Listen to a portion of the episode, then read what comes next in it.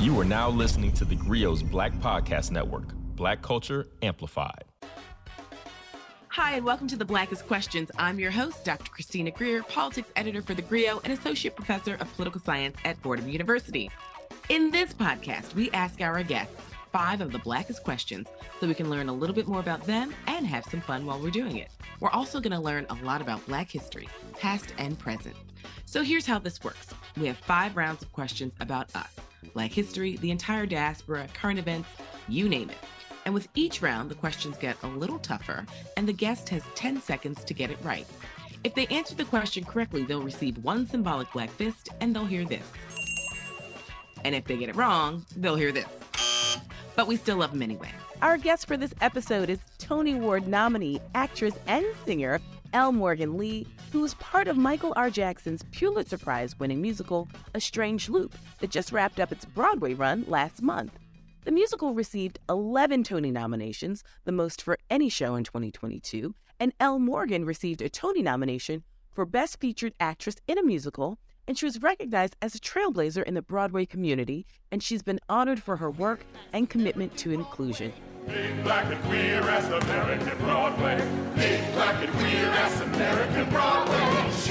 Morgan, thank you so much for joining us here at the Blackest Questions. Are you ready to play?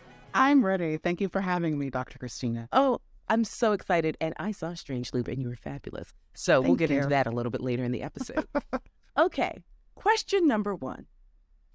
In January of this year, this person became the first black governor of Maryland and is only the third black person to be governor of any state in the United States. Who is he? It's just so embarrassing because I'm from Maryland. I should know the answer to this. I have no idea. Okay, so he's the third black man to be elected governor. We've had other governors who had to Mhm. step in who were appointed. And the answer is Wes Moore. Wes Moore. So he's a Democrat and military veteran who won Maryland's governor's race by a landslide. He's only 44 years old and new to politics. He's never held any other office. He was a Rhodes Scholar, a best selling author, a Wall Street investment banker, and the founder of an anti poverty nonprofit. And in the United States, we've only had two other elected black governors before Wes Moore L. Douglas Wilder, who served one term as Virginia's governor back in 1990, and the other was Deval Patrick, who led Massachusetts in 2007, serving two terms. So you are from Maryland. From Maryland. When you're not on Broadway and singing and acting, do you follow politics at all? I'm no, I don't. I'm someone who keeps up like with small, like with basic things, kind of here and there. Um, It's Mhm. awful. I've become a bit of a like a social media follower of politics. So the things that hit the Mhm. big headlines, I catch. Um, but just because my mind is always sort of going in a bit of a blur, um, it it I feel like it all just sort of jumbles in together in piles. So I I, I probably just need more breath in general so that I can retain more of this information. Absolutely, because there's so much. You know, as, as someone who's been studying politics for so long, I need a breather, right? I need a break Mhm. sometimes. now, what part of Maryland are you from? I'm from the like Bowie Greenbelt area of Maryland, so Mhm. uh PG County. Um yeah, I mean, but I've been in New York like significant, not significant, but a bit longer than I had been in Maryland at this point. So at this point I'm probably from New York, but I originated in Maryland. Isn't it that that beautiful crossover where you know for New Yorkers it's like, well, I've been here, but you know the old school New Yorkers are like, well, what high school did you go to? And then it, then it's like, okay, well, technically I'm a transplant, but here we are. Uh-huh. And so when you were growing up in Maryland, though, were you involved in musical theater and you know sort of that community when you're growing up, or when did when did you get bitten by this singing and acting bug? Well, I've been singing since I was in my high chair. So, so I was always singing. Um, I did a lot of like show choir stuff in high school. Uh, and I went to Duke Ellington for two years, which is in Georgetown in DC. Um, and so that sort of really started the bug full on because we got to travel a bit. And uh, it's interesting. I was saying to someone the other day, there's so many shows happening at the Kennedy Center, and like it's such a like revered, honored, you know, space to play in. In particular, uh, people now are talking about it so much. I took it so much for granted because like our Yeah. show, we were there all the time. Um, right. and You're like, so it was, whatever. like, the Kennedy Center? it was Center. like whatever the Kennedy Center, but like so now I'm like I wish I had like taken more like of what that was because I'd love to be at the Kennedy Center now. and like I know those hallways, but like it's yeah, it's interesting like what we take for granted when we don't realize where we actually are, how important the spaces we are are. Well, you know, as they say, like youth is wasted on the young. You know, like you're just hanging out at the Kennedy Center, not realizing it's the Kennedy Center. This is the You know, Kennedy Center, well, right? It's the Kennedy Center. Now, as someone who lip sings in church, right? I mean, L. Morgan, when I tell you I have the worst voice ever, what advice do you give people who, you know, might be in high school who look at you? I mean, you've been, you've become an icon and a trailblazer and such an inspiration to so many people who want to be on Broadway, who want to be off Broadway. You know, your voice is incredible. What advice do you give to, you know, say that high school student who who's kind of in the musical choir or, you know, dipping their toe into theater, um, to sort of take this seriously and, and, and go eh, down some of the paths that you've gone? What would you tell them? keep studying, study, study, Mm. study. Not, that, and not, not even necessarily like, yes, with teachers, but also on your own. I spent a lot of time just in practice rooms alone, singing just because I love doing it. And I feel like we Mhm. have to, um, the minute money gets involved in it and it becomes a career, you have to really like be able to sort of draw yourself back to like the reason why you do this. Um, because Mhm. capitalism and all this stuff will really sort of take the the joy out of it if you're not careful. Um, so if you want to pursue it at a on a bigger platform, I think really spend the time like cultivating the craft itself so that you have something to hold on to in the Mhm. moments when you feel tired. Um, because that's Yeah. that's the of the utmost importance, especially at this point. Like I just finished doing an almost almost year run of a show where the show becomes your job, it becomes work. Um, and you have to often tap back into, okay, wait, why am I doing this? Who is this for? Mhm.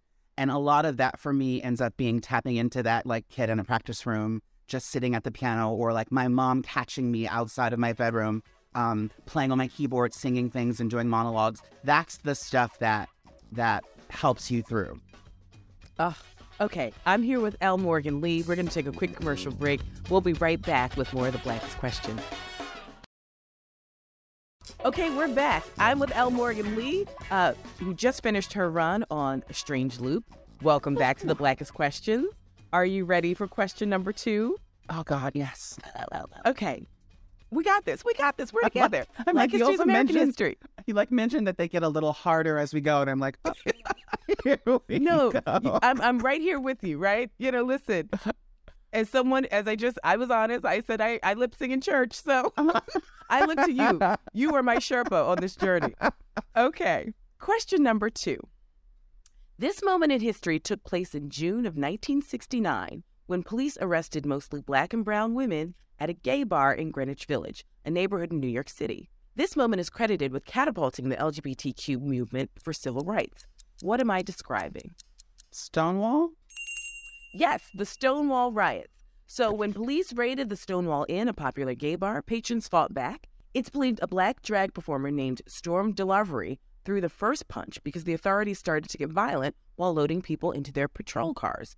The raid led to six straight days of protests, largely led by black gay rights activists. And on the one year anniversary of the riots, June 28, 1970, thousands of people marched from Manhattan to Central Park which was the first official gay pride parade in the United States.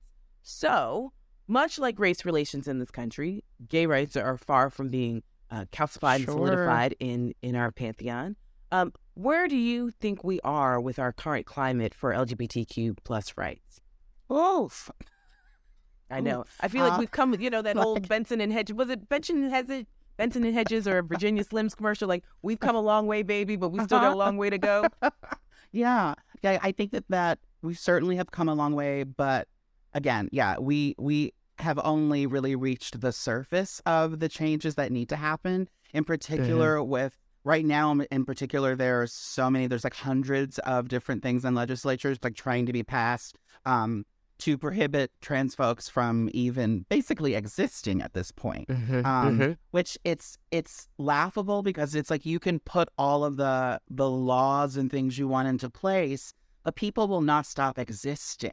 And so it's just going to be a constant back and forth. And quite frankly people will do the things they need to do. And so if we don't find ways to allow them to happen in a safe and sort of uh, nurtured way, it could then turn into a much more dangerous situation for so many people. And we don't want to see any more uptick in in harm being done to trans youth or you know suicides and such. I mean, that turned took, so took a sort of dark turn all of a sudden. Um, but we don't want to see the numbers go up for people who are young people in particular who are harming themselves or who are doing things to themselves because they don't feel like they have access to the things that they need. Um, Absolutely. so I think we have a long ways to go. Um, and the first, I feel like one of the biggest things that will help us in doing that is if we can learn to listen to one another. I think a lot of these conversations are happening without the people who are being, whose lives are being impacted by them being in the room for the conversations. I would not, I would not dare, you know, want to be on a panel or a board making decisions about subjects that I don't understand or know.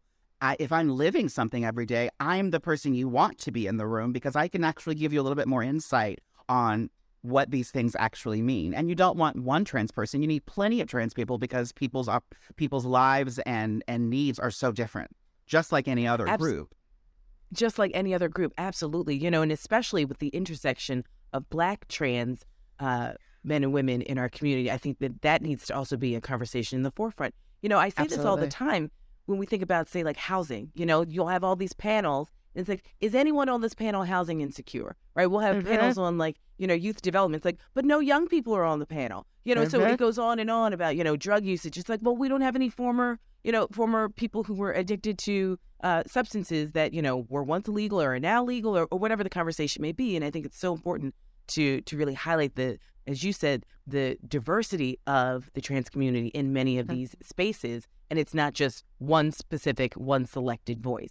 Um, right? you know you sort of you know i'm, I'm still thinking about the you know you coming into uh, developing your your role and your voice literally your voice as a singer and an actress. Do you remember some of those songs that you sang that kind of gave you either courage or motivation as you were on this road? You know knowing that you know as we you know talked before before we started recording i mean you know you're a black woman on broadway which is still that's you know that's almost a, a rarity sadly but true. You know we still Mhm. don't have representation just in it, just black women being on the stage uh, and such a prominent stage that you were on during strange loop. What do you do you remember some of the songs that you tapped into that gave you strength to kind of keep going I am so. Sometimes I think I was born in the wrong um, era. Um, well, I mm, I say that, but like with the like cav- caveat that like I was born in the wrong era, but I would not want to live in those eras because we've certainly come a ways since those times. Um, but like I mean, I I grew up on watching like the old like, MGM movies and like you know old Diahann Carroll clips and Lena Horne and Judy Garland and like so so the the music that tends to speak to me tends to be like old Harold Arlen tunes and like you know it's the it's the you know You'll Never Knows Rosemary Clooney. It's like these old like bluesy jazzy like lush um old movie picture things When he went away, the blues walked in and met me. If he stays away, old rocking chair will get me. and like those are also the scenes that did that for me growing up um I loved singing growing up. I was much more of a TV um, and old movie person. So um, the dream sort of has always been to be on screen. Um, but then people sort of dev- people realize that you sing, and immediately it becomes, oh my god, musicals. You're a Broadway, and you're like, wait, wait, wait, but I, I want to do film. I want to do film. Um, so I, it's it's it's a lot of old pictures like Mommie Dearest and like The Wiz and Judy Garland and like the you know Grease, Grease Two, um, you know all these old like sort of would be classics to me um, are the things that sort of raised me in so many ways. The Women of Brewster Place, I could spout Oh, from yeah. like start to stop. Um, it's like these are the these are the things that actually shape so much of me. Um, yeah, Well, on this podcast, we believe in manifesting. So I'm putting it out there that L. Morgan is going to be on TV and in films in the upcoming year too. Um, I hope that you walk around, you know, when you said mommy dearest, I'm like, I just picture you walking around with like a boa and some fancy, you know, nightgown and a martini glass, like yelling at your cat or something like that. you know, just just a full Getting into face character. mask, full, Full face, face. mask with a towel around the hair, screaming and holding so when the up delivery man hangers. comes, you know, what are you doing in my home? It's like I'm here to deliver your pizza. That's amazing. I love it. I love it. So you know, and, and I think you know when and I, I was just thinking about the women of Brewster Place, just because the visuals uh, were just so dramatic. As a as a young girl, you know, watching it on television, you know, to see all these beautiful black women with so many different ranges of acting Oh. uh, on the screen. You know, you just again, just like you said with with uh, you know, hanging out at the Kennedy Center. I don't know if I fully understood just how powerful and groundbreaking that made for TV movie really was, you know, as a young black girl watching it and seeing all these beautiful, dynamic black women playing just the whole spectrum of black womanhood. Uh, And that's just so powerful.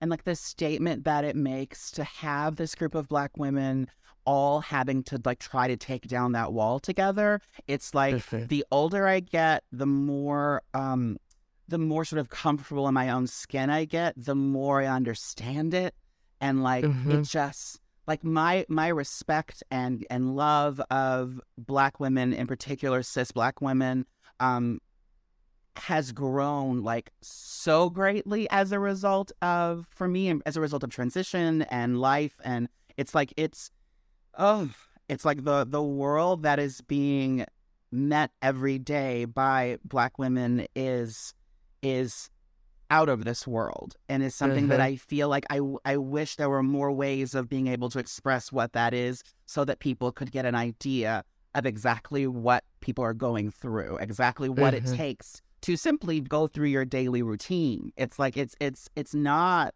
it ain't the same thing as, you know, most people I think assume it is. And this idea Right. of of the strong, uh, you know, the strong trope that's being put on and it's like, yeah, because we live in a world where how can we survive otherwise? And it's like, you know, we Right. don't we don't have the conversations that we could be having. Instead, we just sort of like to throw people into categories and labels and just dismiss the experience.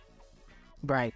And it's, you know, so much of it is is not just about survival, but it's about thriving. Uh, Thriving. I am Mhm. talking to L. Morgan Lee, and you're listening to the Blackest Questions. We're going to take a quick commercial break, and we'll be right back.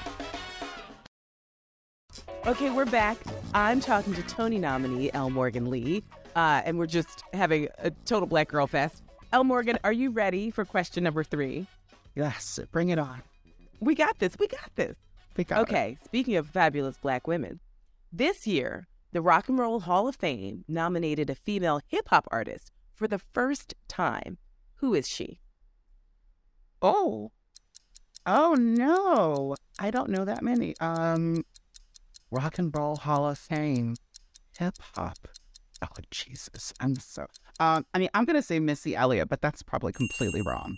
It's You fine. are correct. Ah. It's Missy Elliott. Is it worth it? Let me work it. I put my thing down, flip it and reverse it. Missy Misdemeanor Elliott is a four time Grammy Award winning artist from Virginia, your neighbor, who exploded onto the male dominated hip hop scene in the late 1990s. Her unique music videos also set her apart. She's produced and written songs for artists like Aaliyah, Beyonce, Eminem, and Lizzo. And Missy re- also received a star on the Hollywood Walk of Fame earlier this year. Now, listen, I am a Missy fan, okay? I'm now an L. Morgan fan. You know, now that we're here on this podcast, I'm totally fangirling out. But Missy has been like my ride or die since her very first album.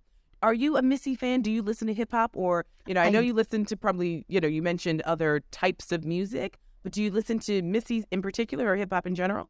I don't listen to a lot of hip hop. I my like rap hip hop culture in my mind sort of is very very old school. I told you the wrong year altogether. I mean, I I'm still like I will still jam out every once in a while to a Salt-N-Pepa moment. So so like beginning of rap. It's where I Yes. started listening.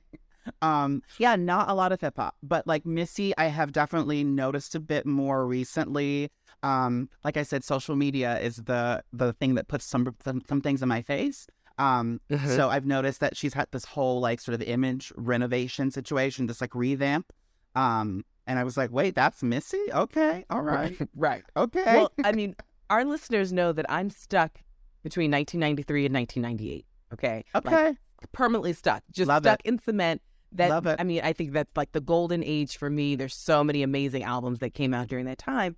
But I think, you know, as someone who's such an amazing performer, you know, to see her in her videos and like the costume changes and the different personalities, she's always been uh, an icon for me just because of Hmm. her her creativity.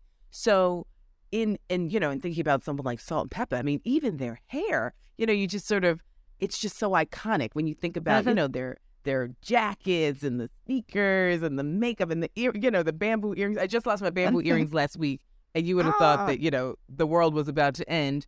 Um, so as far as you know, when you're getting into character uh, and you're okay. you know getting ready to go to the theater or you know um, get prepared, do you have a particular type of music that's like your your kind of hype music um, that sort of gets you in the headspace of where you need to be, or or are you more of a, a quiet, reflective type of? Oh no, person. I'm really, really loud. Um, I like. I actually am like No. such. I'm such a cancer. Like the, the the funny part is that I'm actually a bit of an introvert. Um, Okay. So as cancers are. yeah, it's like I'm a bit of an introvert. So like I get into my own little space and like in the dressing room, for instance, I would listen to kind of the same playlist almost every day. Like I would so people in the hallway knew that I was like getting into a like, oh, she's warming up because it was always this like same playlist of tunes. And it's not necessarily like the what you expect it to be. Like people think Mhm. like I need my like hype music stuff that's gonna get me like excited and jumping around. I'm listening to like Jazmine Sullivan singing like in love with another man.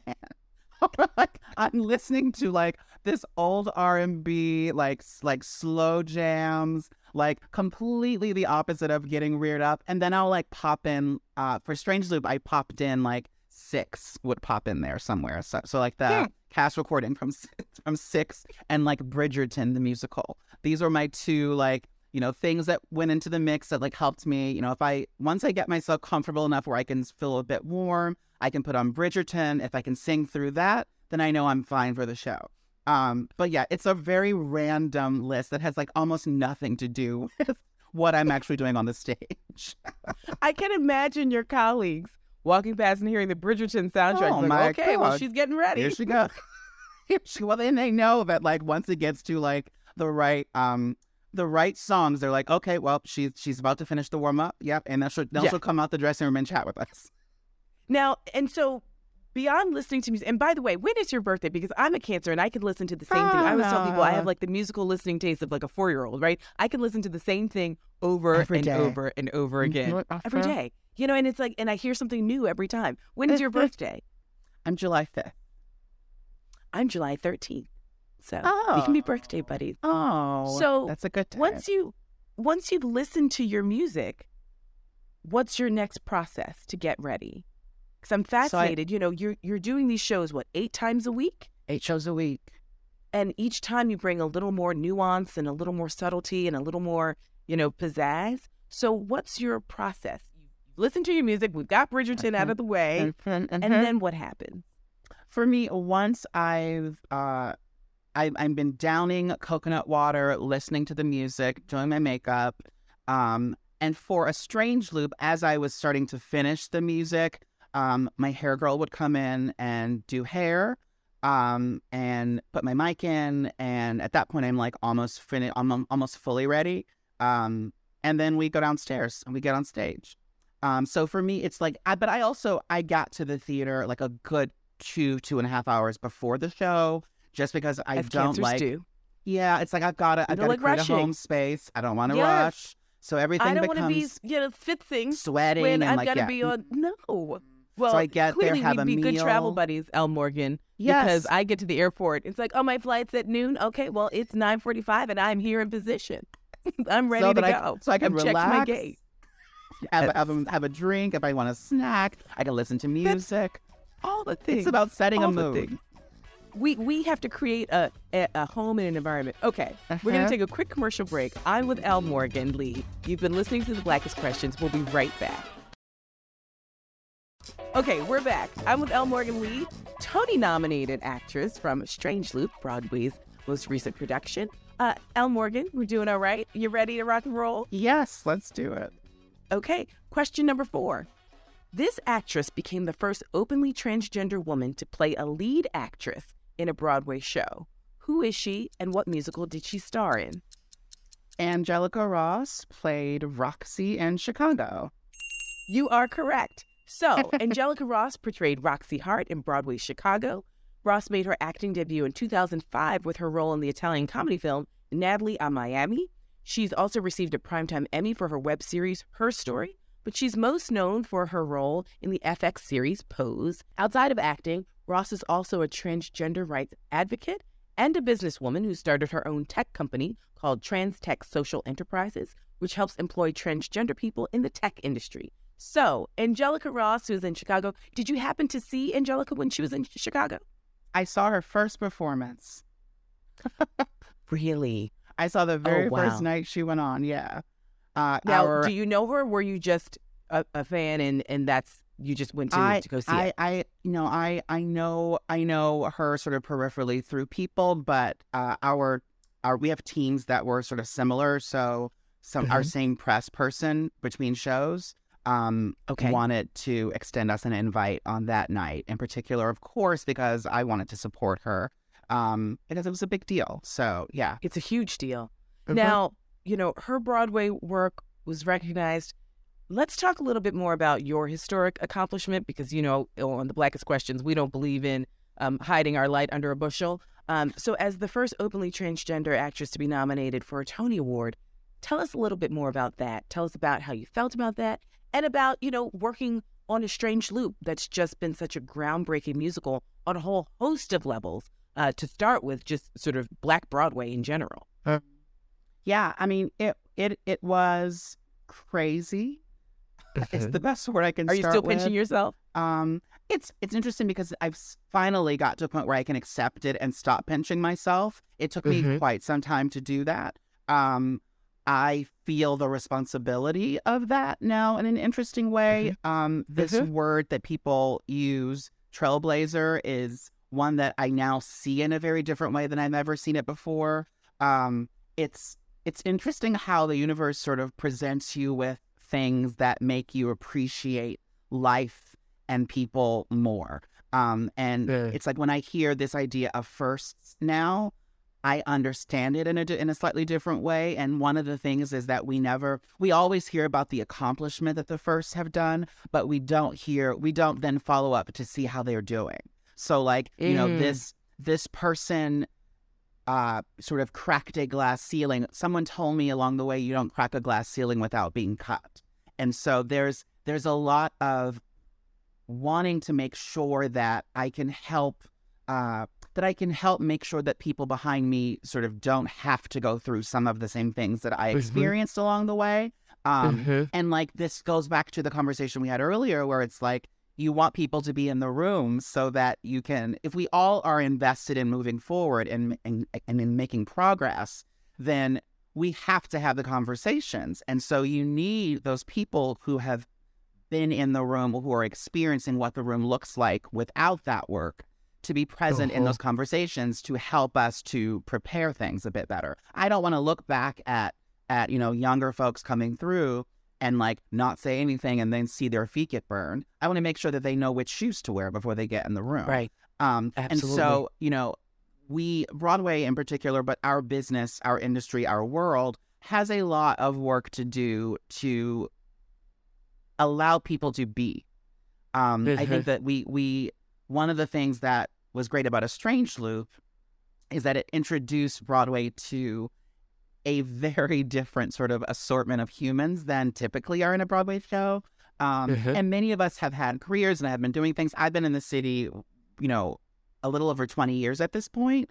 Um, so, like, have been doing a lot. But, like, this show was the first time that people were able to fully see me. And part of it is because I also sort of came to my own, you know, self through the process of developing on this show in so many ways. Um, and so being in a strange loop helped to introduce audiences to what it looks like in particular in that show to have a show centered on a larger bodied queer man who is black a fat black man who is like going through the things that he goes through. There's no show that centers on that particular archetype. Um, and then those of us who are playing the rest of the characters around him, um, we're just sort of a hodgepodge of different characters who were playing with material that like we might never get to do otherwise. You know, Mhm, I I mhm. started a Strange Loop in like 2015, I think it was. Um, and it was I got it from a DM in my Facebook from Michael um, asking if I wanted to do a reading of this project that he was working on. Um, and like it it sort of he just wanted me to be me. And so, you know, we got in the room and started playing with these different characters in the play. And he was someone who was excited about letting us sort of fly and find our version of who these people were. Um, and so that's when I was first definitely introduced to the sympathetic ear character who does not have a clear name. She just sort of left was left with sympathetic ear or patron. Um, and I think that like she is the reason I sort of stuck it out with the show a bit because when I first started the process, I was able to hide inside of her in a lot of ways. There were Mhm, there was an mhm. element of what she brought to the story that I was like, I'll never get to do this in a show. So I'm gonna hold on to this little bit of a thing here and I'm gonna just I'm gonna ride this thing as long as I can. Yeah. And then post transition, it started to become very the the interesting situation was I was holding on to her because I had to hide, but post transition it became I get to do this now. And like and now I'm getting to do this in other shows and other projects and other things. And so she felt like a, a really like beautiful entryway into what lies ahead. Ah, well, dare I say, L. Morgan Lee, coming out of your cancer shell into this beautiful, beautiful portrayal uh, in a strange loop. Uh, we're going to take a quick commercial break. I could talk to you for days. Um, and we'll be right back. You're listening to The Blackest Question. Okay, we are back with The Blackest Questions. I'm talking to L. Morgan Lee, Tony nominated actress, I might add. We've got our last question. Are you ready? I'm ready. Okay. This weekly black newspaper is the oldest in New York City and one of the most influential and oldest continuously published African American newspapers in the country. It was also one of the first publications to publish the writings from Malcolm X. What newspaper is it? I don't know. I want it. I don't know that I've seen it. I, yeah, I don't know. Well, I'll make sure you get a copy because it's the Amsterdam News. And I Oh, write a weekly column for them. And they still, rea- it's a weekly publication. It comes out every Thursday. You can also get it online. Um, but the Amsterdam News began in 1909, and founder James Henry Anderson founded the paper with just $10. Copies were then sold for just two cents per issue, a little bit more than that now. And the old brownstone on 7th Avenue in Harlem, where the paper was originally published, was designated as a National Historic Landmark in 1976. So I can make sure you get a copy of the Amsterdam News. It's still a print copy every Thursday. Um, where do you get you? You've mentioned sort of social media quite a bit. Is that where you primarily get your news, and so you you stay abreast of what's going on in not just New York City, but kind of Black America writ large? Yeah, yeah. It's it's typically through social media. It's like I mean, it's Instagram, Facebook, Twitter. It's the the things The that pop out. I- yeah, exactly. I'll see what pops up and what people are talking about and what people are sort of going in on, and then I I sometimes I'll go through a rabbit hole and then find out lots of other things that I did not realize were going on. Um, I mean, there's also there's that world where it's like I'll be like, L. Morgan, girl, pay attention. You need to open open your eyes to what's happening around you. Look Um, around. but, Look but- around. but then I'm like, girl, I'm trying to I'm just trying to survive here. I'm trying to live my Mhm. life. So like it's it's it's that interesting sort of back and forth of of you need to be aware of what's happening because you can then find ways to either be helpful or just or just know. Um and the other side of it is life is stressful and like sort of trying to get through every day can be tricky. Um, in particular, when I'm someone who takes on a lot of things. Um, you know, I have an ongoing to-do list that almost never gets finished because I I overload it constantly. Um, and so I think that like in an effort, one of my things I am working on is is trying to be better at self care and like allowing myself space and time to like finish things. Um, because when you're Mhm. constantly sort of chasing after and never finishing, it's hard to keep up with anything going on around you because you're always in this sort of spiral of craziness.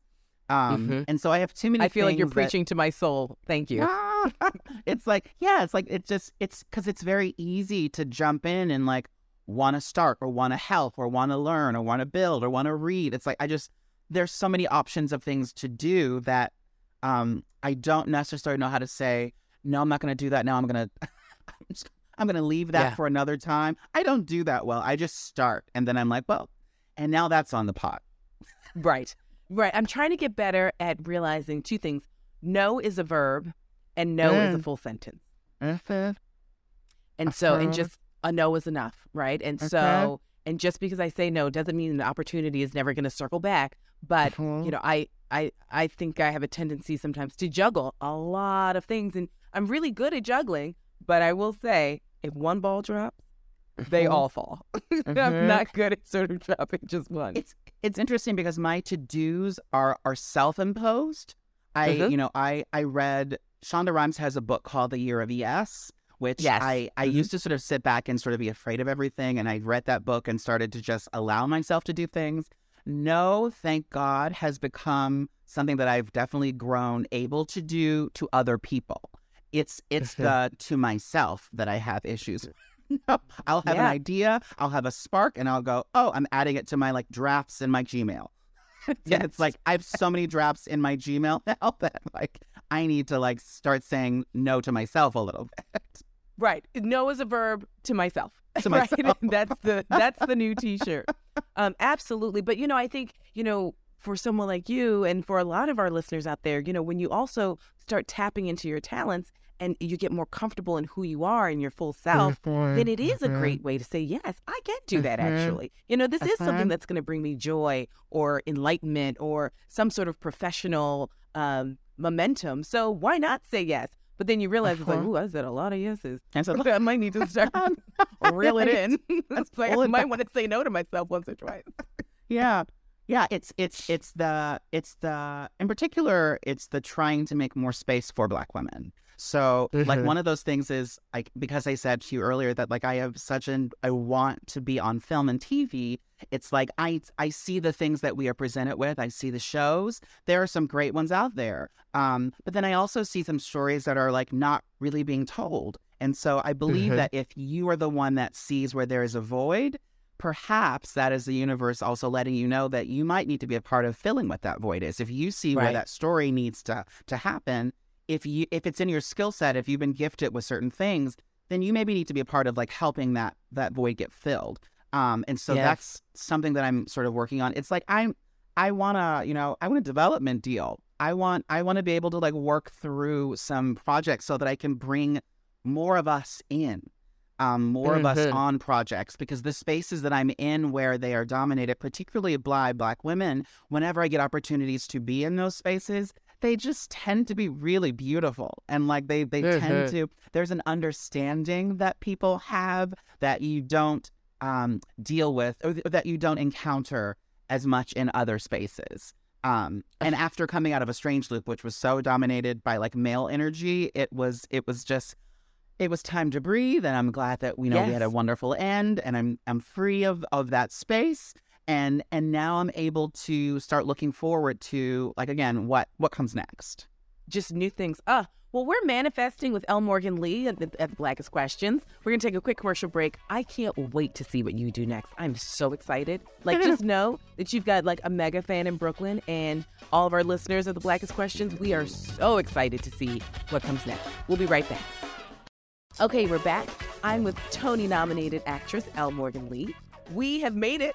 We made We it made through it the five through. questions. We're going to play a little bit of the Black Lightning round. This is just fun for you, L. Morgan. I'm going to ask you some quick questions. First thing that comes to your mind, you just let me know. Okay, you ready? Got it. What's your favorite thing about New York City? Uh, the food. So many different Ooh. kinds of food. So many different kinds of food. What's more fun for you, getting all dolled up or lounging in comfy clothes with no makeup on? Lounging in comfy clothes with no makeup on. Yes. What's something people would be surprised to know about you? Such cancers. something that people would be surprised to know about me. I, uh, maybe that maybe that I am an introvert because you know people see the sort of outer shell of things that people see what you allow them to see.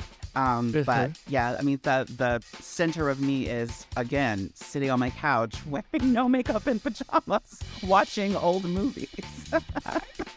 Yes. Which would you rather, do the cooking or do the cleanup? the cooking. Okay. Which Broadway classic could you watch over and over again?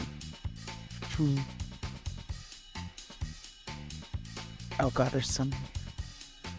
First one comes to mind. I'm gonna say so random. Hello Dolly with Barbra Mm. Streisand. Okay. I'm a big Rodgers and Hammerstein girl. Uh, Um, the carousel. and the last question What's your favorite trash TV to binge? this is my love language, actually, um, because I watch lots of them. Um, I mean, currently, currently the Real Housewives franchises are the, Okay. the the trash TV to binge. I mean, I think that's the the dominant one, and I can't say a single one because I watch many of them. I mean, Potomac has been the focal point uh, at the moment. Okay. Um, but yeah, Potomac and Atlanta in particular are my two faves. Beverly okay, Hills so you were there. definitely walking around the house with your martini glass, yelling at everyone, and I love it. Listen, for our listeners out there, you've been listening to and laughing with L. Morgan Lee, Tony Award nominated actress. And you've been listening to the Blackest Questions. I want to thank you all for listening. This show is produced by Sasha Armstrong and Jeffrey Trudeau, and Regina Griffin is our director of podcasts. If you like what you heard, subscribe to this podcast so you never miss an episode. And you can find more from the Grio Black Podcast Network on the Grio app, website, and YouTube. Thanks for tuning in. You are now listening to the Grio's Black Podcast Network, Black Culture Amplified. Coming this February, the Grio Black Podcast Network presents Dear Culture, Truish Black Stories. when you think of sheer artistry, sheer creativity, um, the ability for someone to bring Black people together in the most fundamental ways, it's, you know, I would say of my four, Randy Watson's my number one. When the news about Ricky first broke, what I heard about it is the thing you hear about, you know, every time somebody black dies, that it was gang related. That means the police don't know what happened, so they just said probably the gangs, probably, you know, the other black dudes. when I think of Akeelah, you know, um, I think about, I just think about how impressionable white people can be. I think about how, you know, if you watch that movie again, you know, if you should have lost like three times. Where were you when you heard the story about them suckers getting served by Wade's dance crew?